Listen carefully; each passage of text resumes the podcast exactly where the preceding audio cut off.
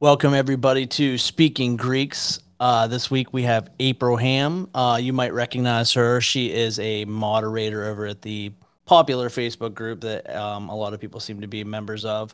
So, uh, April, thanks for joining us. Yeah, thanks for having me. So, I haven't talked to you in a while. What's been going on? Um, still, still trading the zero DTE strategy every day. I've got kind of different strategies that I do. Um, you know, they kind of ebb and flow as we learn more information. But yeah, pretty much every day.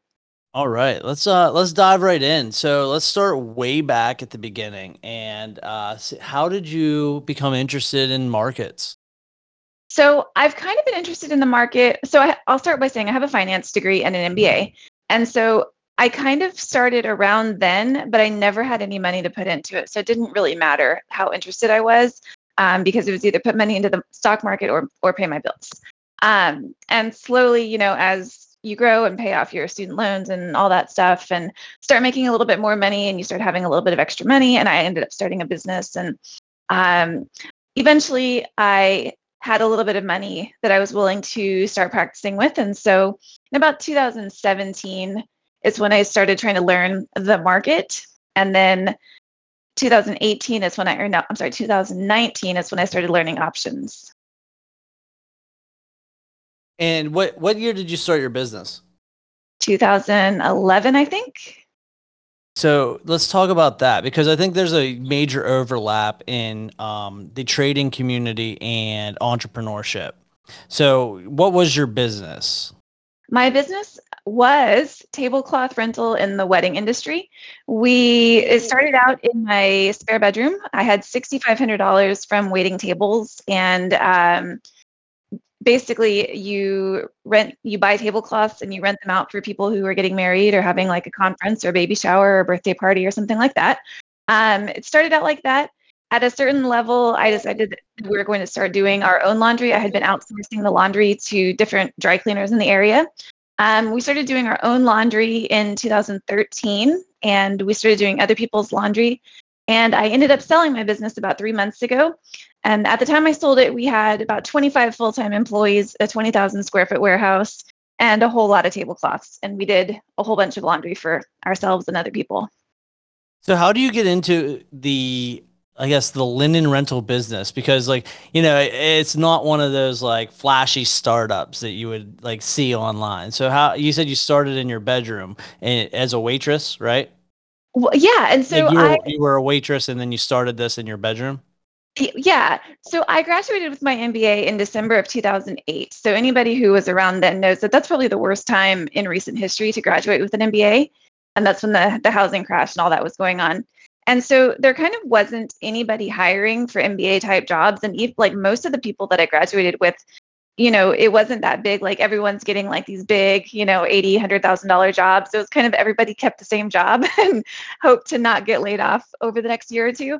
Um, and so I, I've I've always enjoyed waiting tables, and so I just got a second job waiting tables to save money. I'd always wanted to own a business. My family owned several businesses when I was growing up, and so it was kind of in my blood, and I, I grew up around it, and I enjoyed it.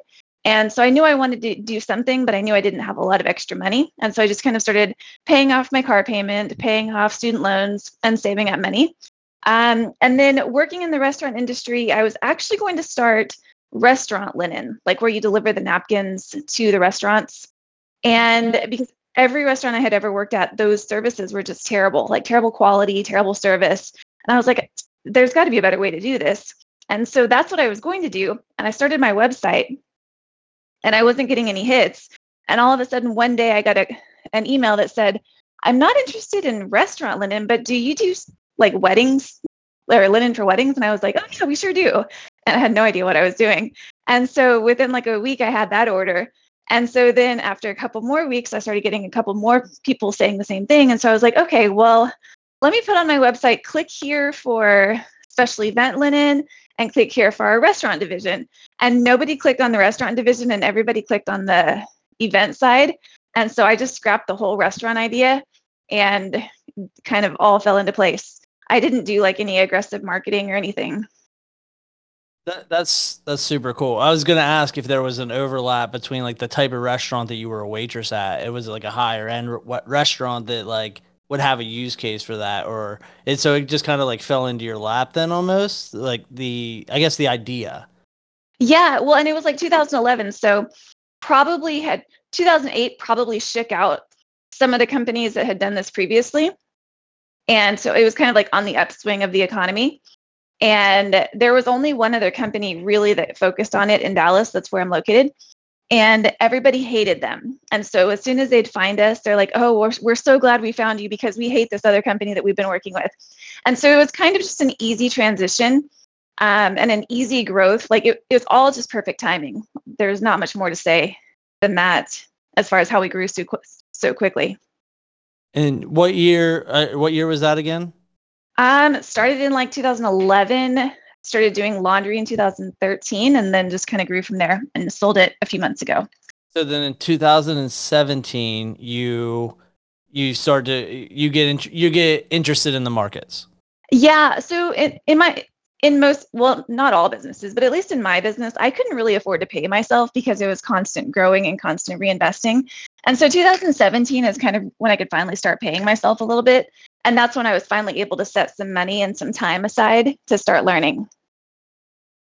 And did were you just doing like long and short equities? Or because you said 2019 was options. So what were you doing for two years? Yeah so believe it or not um, on youtube i kind of just would take some time and watch and I, I basically just watched a bunch of different people on youtube to see who i resonated with like what what learning style what delivery style worked best for me.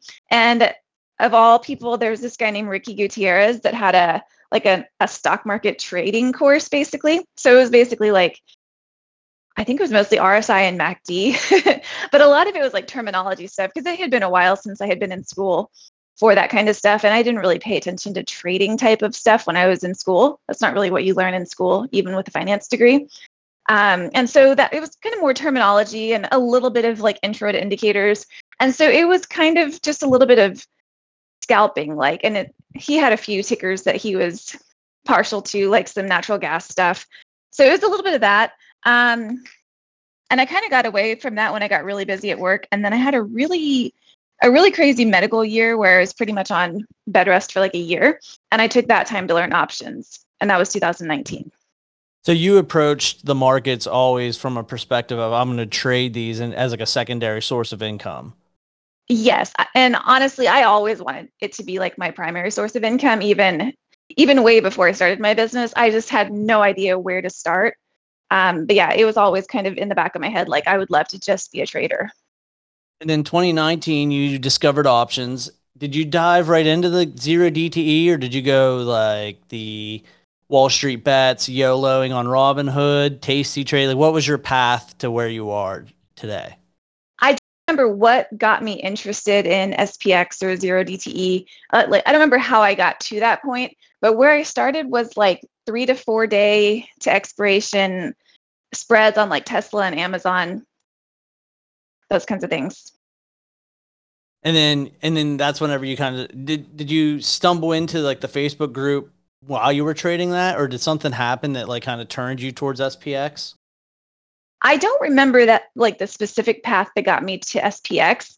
Um, but I did come across Tasty Trade somehow. I think I must have found their videos when I was trying to learn more stuff.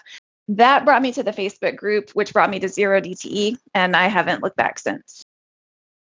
All right, and then you said you sold your business a couple months ago. So how does that work? So like, how do you get a pro? Were you looking to sell it?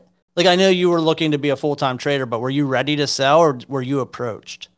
I was quietly ready to I, I, had already removed myself from the business like from the daily operations. The only thing i really did was payroll. Um, so I, I already didn't want to be involved in the daily stuff and there were some unique things in my head as far as like what's coming in the future that i was getting a little nervous about how to how to approach because i don't know i personally i didn't want to own a business through like a really bad recession or something. And I don't know. I, I not that I believe one is coming, um, but I feel like I don't know. It, the timing the timing was good, but how it came about is so I kind of I honestly I I was tired of it. The type of business that I was in, is just very, very stressful. It's the wedding industry. There's very few industries where you can't make a mistake and fix it later. Like even a surgeon can call you the day before a surgery and be like, hey, we're having to reschedule for three weeks from now. Or if they mess up in surgery, they can call you back in and like, you know, do a revision. But when it's somebody's wedding, there is no like, oh, sorry, our shipment didn't come in. So we're going to deliver it next week. Like that doesn't exist. Or sorry, our driver got sick and we can't make our delivery. Like that's just not an option. So it's very it's very very high stress. And so it was something that I was just kind of tired of of dealing with on a daily basis. Um, even though I wasn't involved, it was always on my mind. And so um, I had a customer who was exploring options and asked if I'd be open to selling. And we came to an agreement, and here we are.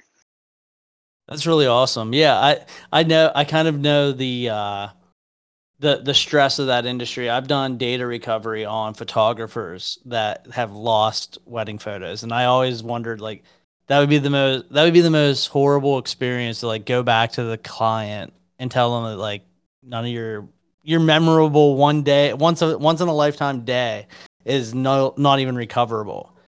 And like yeah. how do you how do you even remediate that? Yeah and you you can't. And i mean there's no amount of money that really fixes the problem. And you know with tablecloths i mean tablecloths seem like a insignificant part of a wedding but without tablecloths the caterer can't set the tables the florist can't set the flowers the cake decorator can't set the cake and so, kind of everything is waiting on you.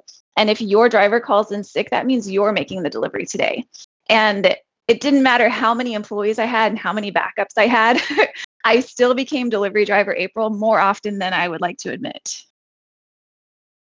Yep, the uh the joys of business ownership, right? Wearing yeah. all the hats. Yes. Well, congratulations on the sale. That's awesome. That's Thank great. you.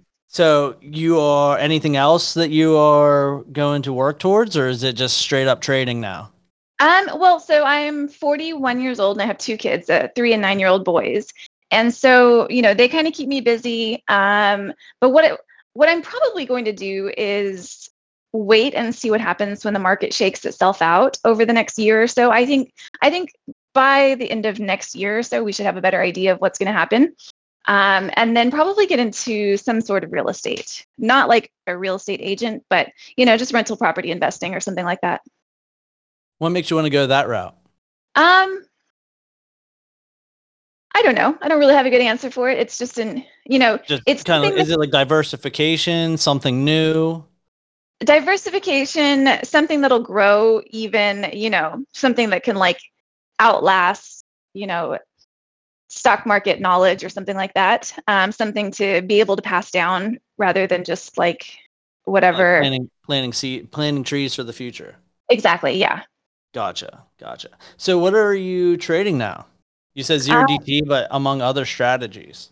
Really just zero DTE. Um, I'm using like some automated stuff to do some I guess we call them tranche trades where you enter several times a day.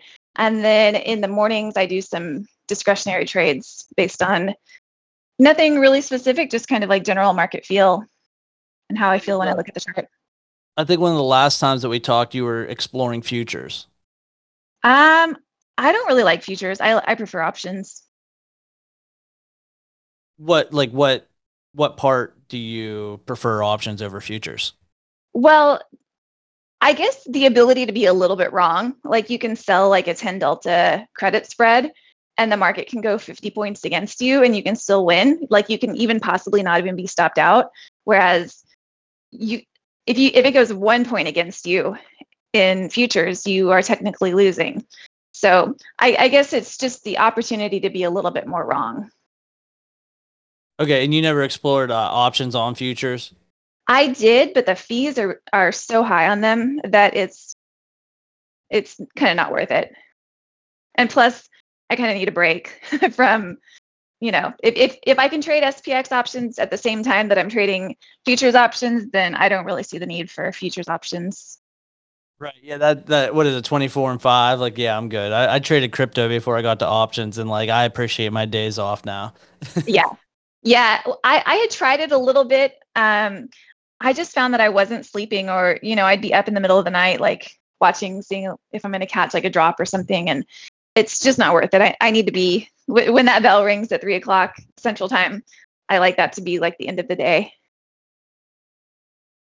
So what um I guess so the the the show is for retail traders. So like what kind of advice would you give to someone that's kind of interested in diving into and ex- becoming or starting the journey to become a trader? Oh man. Um I would say learn as much as you can but be careful of the source because there's a lot of scammers out there and you know it seems like every time we turn around there's something you know there's incorrect information. Like, for example, one of the things that when I was first learning options, something I, one of the videos that I had watched was like, it doesn't matter. So uh, somebody was selling, like, I don't remember, put spreads on Tesla. And he said, it doesn't matter if it goes against you because you can always just roll it out and you can keep rolling it out. And so I didn't know that that wasn't true. And I did get burned a little bit because I, you know, learning in real life that you can't roll a spread is is kind of kind of painful because a lot of there's a lot of information out there saying that you can. So, you know, just kind of make sure that your sources are good and start slow. Just uh, speaking of like the disinformation or misinformation, what are your thoughts on like um, zero DTE kind of having its day in the spotlight and the weaponized gamma that you hear about and how uh, retail is going to break the market? Um, I don't believe any of it. I mean, if retail was going to break the market, why would they have just added Tuesday and Thursdays to SPX and then followed suit with SPY? And I don't know. I don't. They probably said well, the same thing when like computerized trading came along and people didn't have to call it in anymore. You're right. I actually saw an interesting Twitter thread, and it was this is totally unrelated, but it was the history of the kids today are spoiled and it was like news play, newspaper articles that went clear back to like 1899 or something. And each one was talking about how like today's kids are spoiled. But like it, it's uh, i say that though because you're probably right. Like whenever um, i can remember watching like super bowl when i was a kid and like the uh, i think it was e-trade. E-trade had the all the major marketing and all the big commercials during the super bowl about be, become a day trader and all this and you're probably right. I would imagine that they were kind of like that. The banks were like, uh, or the the markets were like that. Get off my lawn moment. Right. And I feel like that's kind of where zero DTE is too, because I, I think it's um there's there's an issue when it comes to scale on on these short dated contracts. So institutional can't really play. I I think like they want to, and it kind of leaves retail in this weird space where we get blamed. You know, it's kind of like even like during GameStop it was retail is going to break the market. Right. So what else are, are you, do you have anything that you're like researching or um, working on? Um, not really. There's, you know, I, I'm always looking at different. I, I hate to say indicators because most indicators are lagging, but I'm always looking at different things and trying to find the best. You know, everyone's trying to find the golden ticket, um, but trying to find what works the best and what works best for me. And honestly, and it's kind of funny because you know some somebody that I trade with often he said that you know every indicator he does he always comes back to like volume profile and VWAP and even though I never was volume profile and VWAP that's almost what most of my trades are based off of.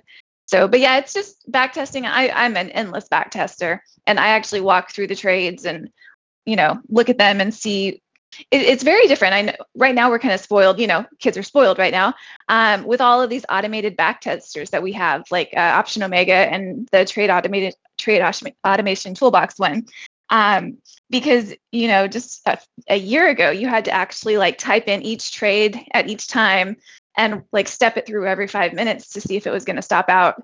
Um, where now you can just like click a button and you know in 30 seconds you can test five or eight years worth of data so, but yeah, I've actually I've done so much back testing, just kind of seeing what works and what I can feel comfortable with. And I think every time I do a series of back tests, it makes me a better trader, even if I'm not going to use whatever I'm studying, just because it kind of makes me feel what these drawdowns feel like. You know, you can see it on paper, and but actually living it in real life is very different even just watching it happen on a back test is very different like for example on the trade automation one uh, the back test sometimes you'll you'll run a back test and it'll say 47 days to recover.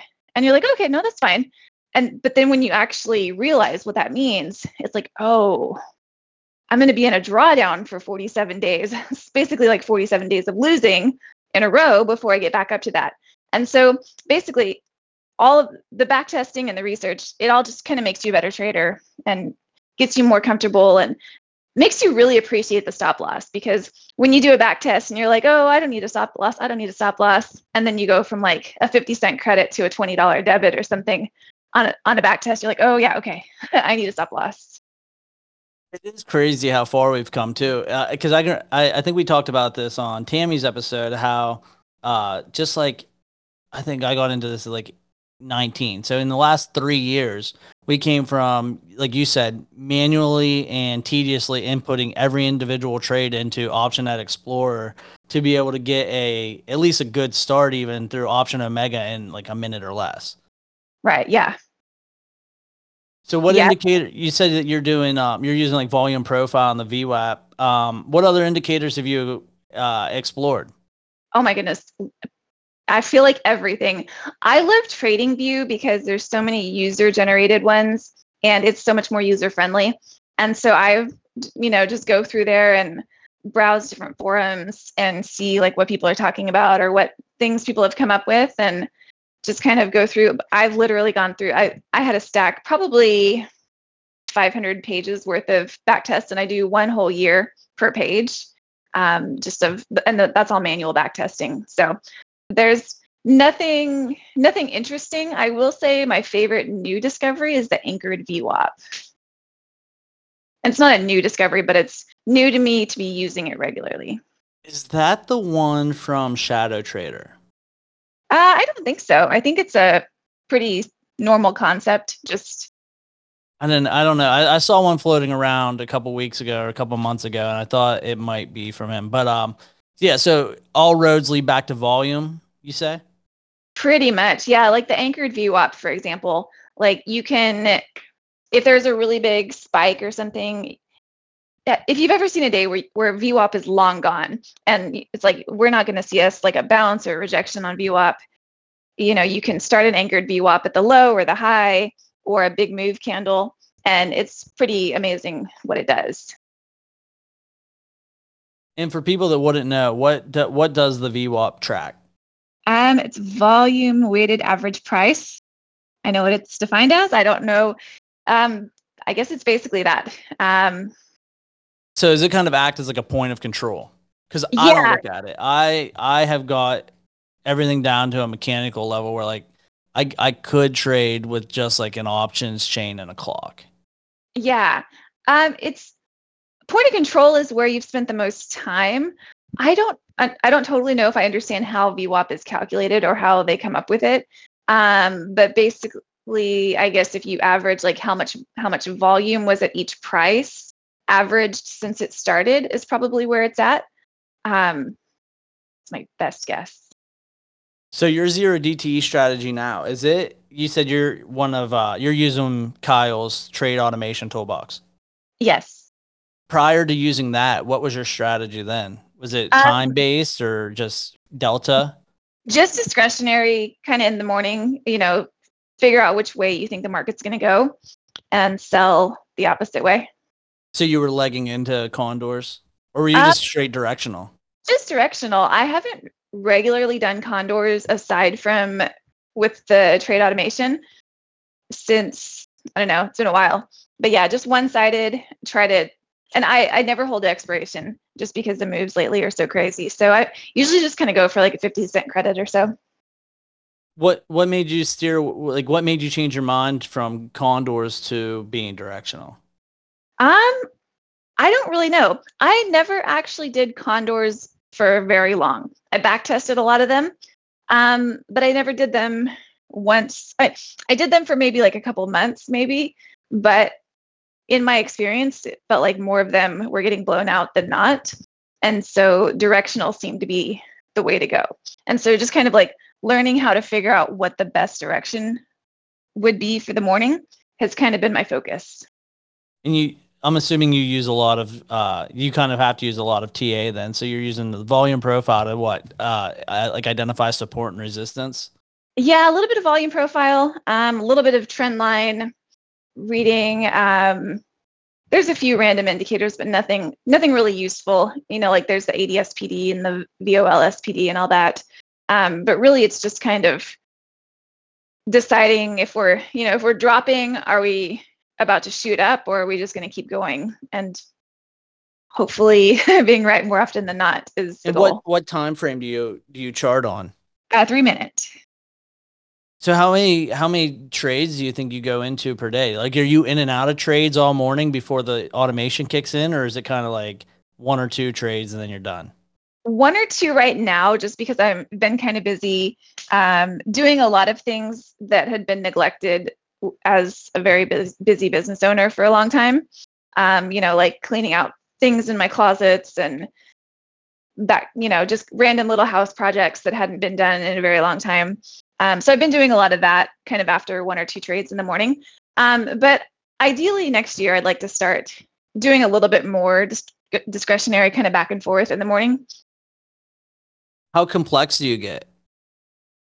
Not really. Just so like if you like what like what when I ask that I mean like do you sell you sell a spread say you sell a put spread and it gets tested do you would you like sell the call spread and turn into a fly would you just accept your stop or do you do you build complex positions to uh, defend your trades no I really don't defend I, I don't really do anything like that I for me it's better just to kind of have one thing going at a time so if I decide that it's going against me or if it gets stopped out, then I just kind of take it and move on. And I don't automatically switch to the other side. Sometimes I do. Yesterday I did. I heard like yesterday I I was down 15 cents at the time and I heard a news article that said Putin says the chance of nuclear war is rising and I was like okay and I was in a put spread and I was like nope cancel the put took my loss sold a call spread and took profit on the drop. So you know, every once in a while it's something like that, but for the most part, it's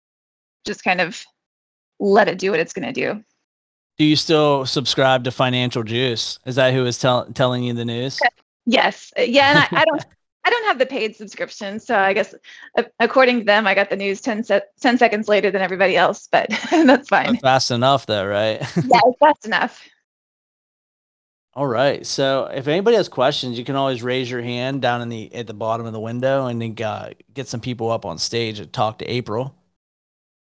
So um, while people think of questions, what um, I guess what's your, on your plate for research? Because I know you're an avid researcher and back tester. So do you have anything on your plate that you're looking forward to digging into? Uh, not at the moment. I'm kind of I've kind of exhausted everything that I can think of to to research, and now it's I don't know, kind of trend lines are interesting to study. Um, I was looking at the harmonic patterns. I don't know how I feel about those. So I. I feel like you can kind of go down a whole bunch of rabbit holes, and I don't know how much of it is worth my time versus just kind of taking what I've already learned and just kind of going with that. Yeah, because when does it become like analysis paralysis? Like I I've been thinking about that a lot lately and I feel like my work as far as like zero DTE research and optimizing strangles is I'm just kind of overcomplicating now. And I'm to start I want to start looking into some other strategies to complement the strangle strategy I run every day. So, I guess yeah when does it become too much? So you know like too too many too many moving parts and you're just over complex. Yeah exactly. And so you know like like some of those people you see pictures of their of their charts and it's like or they they'll take a picture of their screen and they literally have like you know 40 charts up and it's all kind of the same thing and so i i don't want to be that that way because you know once you have too many things to look at you can kind of convince yourself of anything Exactly. Yep. I feel the same way. All right. We got someone up here. Um, you're unmuted. Go ahead.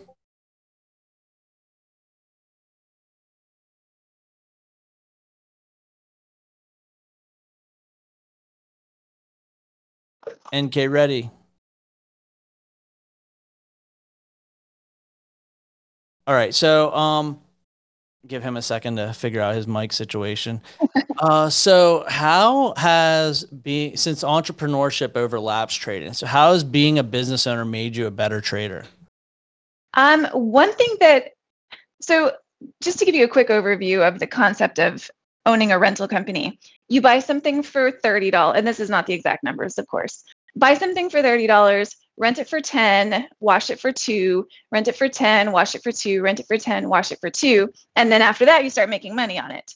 Um, so it kind of, number one, it taught me to be consistent because every day, you know, your business is open every day, no matter whether you had a really good day or you had to do a bunch of refunds and returns. And so, you know, I, I kind of viewed like buying a tablecloth as a stop loss.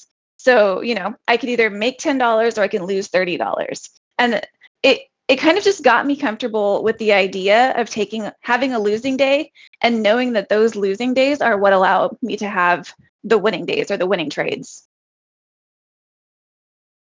So would you say you're uh that was that's a bad question. Um because like I, okay so i can't really draw the parallel here but uh, what i was trying to get to was you know there's a, an analogy that option selling is um like insurance selling insurance. So like and do you track any kind of like premium capture? And like what is the premium capture rate of like an insurance company? And i guess i was trying to draw a uh, parallel to your linens business You mean like basically like a profit margin? Yeah, yeah, I guess so. I, yeah, I guess what like uh, all the money you put in, how much did you retain of it, like coming out? It's I, that's something I probably can't answer just from from non-disclosure reasons. Um, and every type of business, you know, every business is going to have a different profit margin based on various things that are important to them. Um, my profit margin when I was running the business was probably not as high as it could have been because I kind of overstaffed. So I made sure I didn't have to do anything because I wanted to be trading. Um, so, you know, I might have had an extra driver on staff, a couple extra laundry crew, like a few more office people than I might have needed. Like we had four office people, one we probably could have just had two. Um, I don't really have a good answer for that. Like, but I mean, it, it was, it was good money and it got me to where I am now, but I don't, I don't know if I can legally answer the rest of that. Yeah, I, I understand. Yeah, no, I and that was the way I asked that was totally crazy, and I like chewed up the entire English language trying to get there. But the reason I'm asking is because like um one of the other one of the people in the audience and I we often discuss different business ventures and stuff like that, and I can't justify putting any effort or anything into another business that is like that that performs as well as zero DTE. And like I have this a- data center that trains AI models and stuff. And that that was supposed to be the one thing that I felt could outpace the trading, but like I can't imagine starting another business right now with the way things are going in the trading world. Yeah, and I kind of had the same question because you know, kind of an op- entrepreneur at heart, even though I was ready to be done with the business that I was in. Um, and so the first thing when it's like, okay, hey, you're selling your business, what are you going to do? And I kind of looked through some things and had, you know, thought through different options and maybe different job ideas. And I was like, there's not really anything that I want to do because I enjoy trading so much. I enjoy kind of having my own schedule, but it's also probably way more profitable than just about anything else I could I could do with my time. Especially, yeah, exactly. The return on time too, and like you said, you said your kids are what three and nine. Yes. Yeah, I'm an 11 and six year old, and I yeah, I, I can't I can't think of a different uh, career I would want to be on. So, um, all right, ready? Can I hear you, or can you hear me?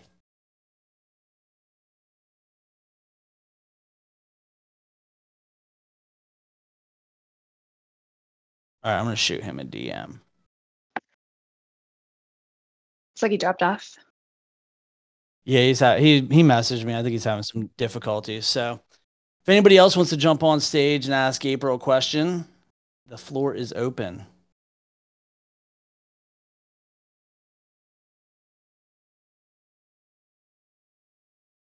Is there anything else that you want to touch on before we wrap things up? One thing I do want to say is so I, I listen to a lot of audiobooks and podcasts and stuff. And everything that that I have read, everything that I've listened to emphasizes stop loss, stop loss, stop loss. And so I'm just going to add that. You know, it seems like every very successful trader that is out there uses a stop loss, except for, I guess, Caroline Ellison. um, how, how do you set your stops? Like, you're are you, are you still at Interactive or at Thinkorswim too, or are you strictly Interactive Brokers now? Thinkorswim for my manual trading. Yes. So how do you manage your stops? Um, right now, because I can watch them, I you know when I was running around like crazy with the business, I would always have a stop on. Um, right now, I all I don't put them on manually. I mean, automatically. I always have my phone in my hand, ready to ready to hit exit. So you know, it's not. It's generally like a one x. Uh, sometimes, depending on how far out I was able to get, my specified premium. Like sometimes I'm only like 45 points out, which is a little nerve wracking. And sometimes it's 150 points out for the same premium. So depending on how close I have to be, it's kind of how much wiggle room I'm willing to give it. And that's kind of what I do. If I if I ever had to step away where I couldn't watch it, then I would set probably a 2x stop. So like a 3x total. 2x. So how do you how do you handle a fast moving market? Because this is a t- hot discussion right now, especially with like Tammy and Ben and I talking to the CBOE and different things that are coming up with weaponized gamma and slippage and different things like that. Uh, I would have to argue, even with bad slippage, manual closing would be slower than a machine. Or am I wrong? If I felt like I needed to get out quickly, I would just do a market order. You know, if, if I saw it coming. Um, I don't know. I don't have a good answer for that. I know it happens. Um, yeah, I was I just curious if you had a plan for like whenever the market runs away and you know you have a you your mental stop might be 2x, but you know how fast that can turn into 5x. Yeah, I mean at some point you just take it. So So you so if if, if you were in a situation where you were like negative 500%, would you like bang the market order or would you like hope for hope and pray it returns? Like how would you manage that? Um i have not been and knock on something wood if i can find it in my office. Um i have not been in that situation since i've gone without having like an automated stop loss in place or without without a stop loss in place um so I don't know what I would do. Um, the worst I've ever really let it get is about 2x, but you know, I think if it got to 5x, I would probably just take it and cringe and you know, kind of yeah, accept that it happens. Yep, I gotcha. Yeah, no, that's I don't know how I would like to say like I know what I what I, or I would like to think I know what I would do, but in the heat of the moment, yeah. yeah, and a, a lot of that would depend on how far away I am again. You know, like if I'm if if it's approaching like like there was one day a couple weeks ago, um, it got to like 12 points from where I was, but there were some levels that I had been looking at that were kind of right there, and I was like, this feel I think it was like 4,000 or something, and we were at like 39 9 3988 or something. And I was like, mm, I'm just gonna watch this and see what it does. And all of a sudden, it just started tanking. But I was at like 2x loss at that point. And I was like, okay, well, much more, I'm going to be ready to go. So just kind of watch it and see. And, you know, but if it got to like 5x or something, I'd probably just hit the market and run. Yeah, I, I, was just curious because you know I'm a victim of the. There's no way it'll hit this level. yeah, it, it, definitely hit that level. Mm-hmm. So, all right, John, you got a question for April? Uh, yeah. My question uh thank you for for sharing your information by the way april. I, I appreciate that. Um my question really is you know is there like a mentor or like um a book or um any kind of learning resources that you would recommend especially you know like myself? I've i've just been learning um this strategy for the past three months. And so i'm still trying to you know take in all the information is there something like that you would recommend I wish I had a better answer for you. I've kind of just absorbed what I can over the past few years. I didn't really look to a, a specific source to learn zero DTE, SPX, or options. Like I guess for options, um, there's some YouTube videos. I don't even remember what they are now. Um, it's been so long since I watched them. I think it was like Mike and his whiteboard or something, which I think is a Tasty Trade product. Um, so I would probably credit Tasty Trade video, uh, YouTube videos uh, for most of my options education. Um, but as far as the trading mindset, I think the best book that I've read recently is called The Best Loser Wins or something like that. Uh, it was really good, just as far as the mindset of being able to take a loss and, you know, knowing that taking that loss is what helps you become a better winner. Awesome. Is that book by uh, Annie Duke, the poker player? I don't think so. Um, let me see. So, John, there's a podcast in the resources channel that is by Annie Duke. She's a poker player and she talks about the importance of knowing when to walk away. And it's been pretty popular whenever it was initially posted. Oh, I Oh, remember talking about that. No, this is from Tom Hougaard.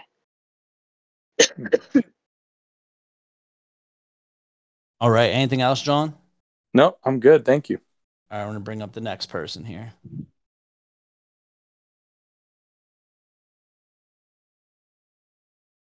Hi, everyone. Nice to meet you. Um, I was wondering, um, do you play like one day to expiration or two day to expiration or three? Also, Um, I did do the one one DTE before we had the Tuesday and Thursday expirations in in SPX. On Tuesdays and Mhm. Thursdays, I would do one DTE, um, but I always close out. Um, I if I have an if I have a short options position overnight, which I've had before, like a long time ago Mhm. when I started, I can't sleep. Mhm. I any little thing Yeah. that wakes me up in the middle of the night, I'm up watching futures as if there's something I could do about it. You know, because Yeah. you can't even trade it. I mean, in interactive brokers you can, but that's not who I use. So I've learned that if I have those positions on, I just can't sleep. So it's not worth it to me.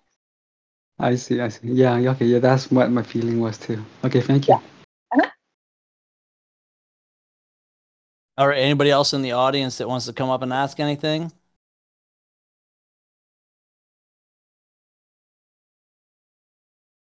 Um, so I guess then, i do you have anything else that you would like to add in? I know that I already asked you that once, but now that uh, you had some questions here, anything else come to mind?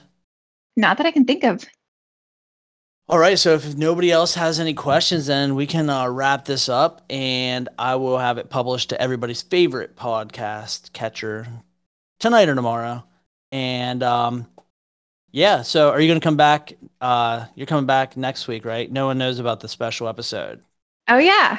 Yeah. Uh, So next week we're gonna do a little end of year wrap up episode with a group of us. Um, we're gonna have Tammy back, Ben back, Matt, who is the admin of the Facebook group, you, and then I'm trying to get. Um, I, I think Gregson's gonna be out in the Alps skiing or something like that, right? Rough life. Uh-huh.